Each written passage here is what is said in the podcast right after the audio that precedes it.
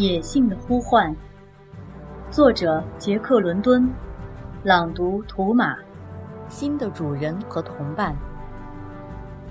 最近，形形色色的陌生人前来和穿红色衬衫的男人谈话。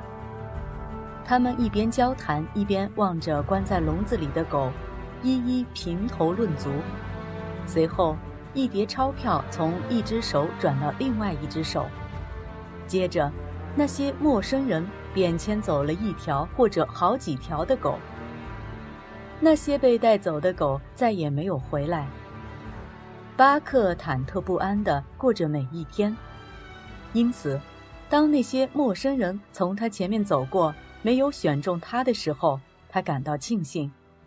那是一种幸免于难的感觉。然而，该来的还是来了。那天。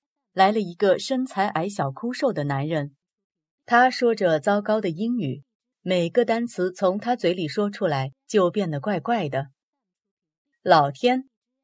他的目光落到巴克身上时，他兴奋地大喊了起来：“这不是绝顶的好货吗？出个价吧！三百，就算我白送你。”穿红色衬衣的男人回答，接着又说。难得能碰上这么一只，比罗尔特，何况又不需要你自己掏钱，还犹豫什么呢？比罗尔特禁不住内心的喜悦，嘴角浮起了一丝微笑。他暗自想：现在正逢淘金热，狗成了供不应求的货，狗价自然直线上升了。还能遇到这么好的狗，真是太幸运了。其实他心里非常清楚，像巴克这样的一条好狗，他开的价不算太贵，说不定再过一段时间，连这个价都抢了呢。加拿大政府为运送公文书信，特意买狗来拉雪橇，但他们不愿意花太多的钱，当然更不希望耽误了急件。毕罗尔特是个内行，他第一眼看到巴克时就知道。这狗与众不同，是万里挑一的好狗。虽然它此刻关在笼子里，有些无精打采。过一会儿，巴克便看到那个瘦子掏出了钱，然后他和卷毛，一只温顺的纽芬兰狗，一块被那个瘦小的男人带走了。巴克一点也不觉得奇怪，因为他早就看到那个男人看他的眼睛是发亮的。在独角鲸号的甲板上，他和卷毛望着渐渐远去的西雅图。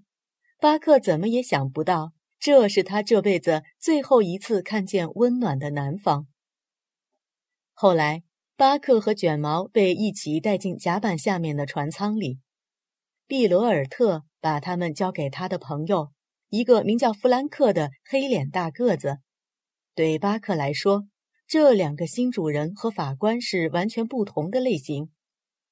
虽然巴克对他们没有对法官那样深深的爱，但是心里敬重他们。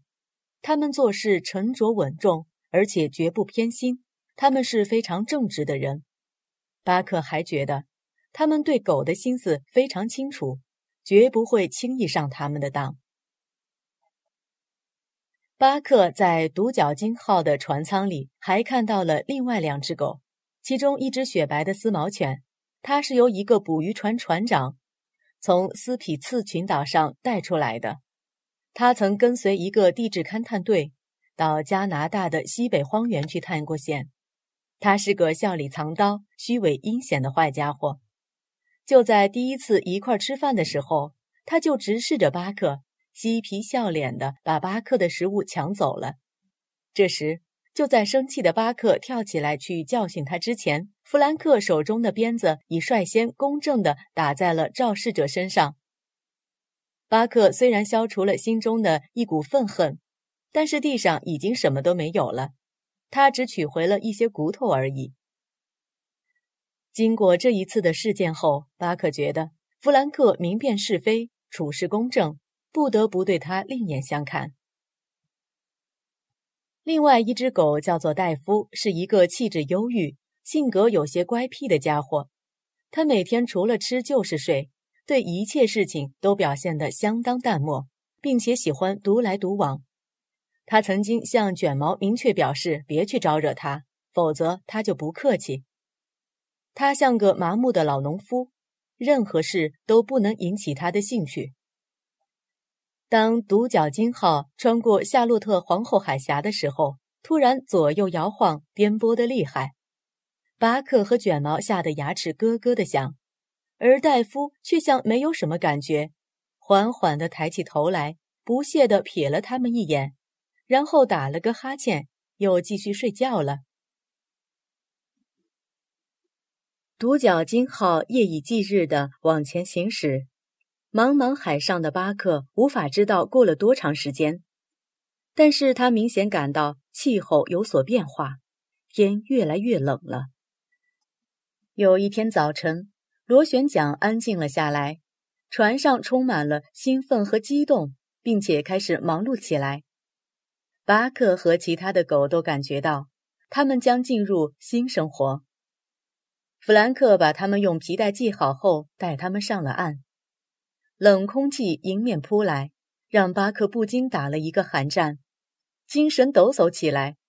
当他一个脚踏在地面的时候，他的脚立即陷进了那个柔软的、像沙滩一样的白色的东西里。那是什么呢？他可从来都没见过呢。他惊恐万分，跳来跳去。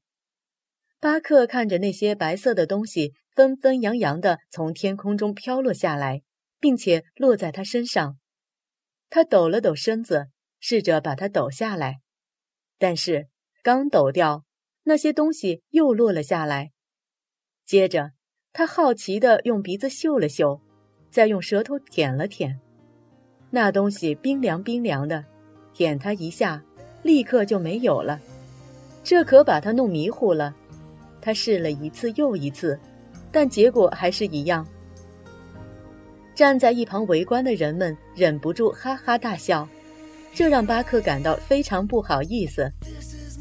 他可从来没见过雪花，毕竟从出生以来，他是第一次来到这寒冷的北方。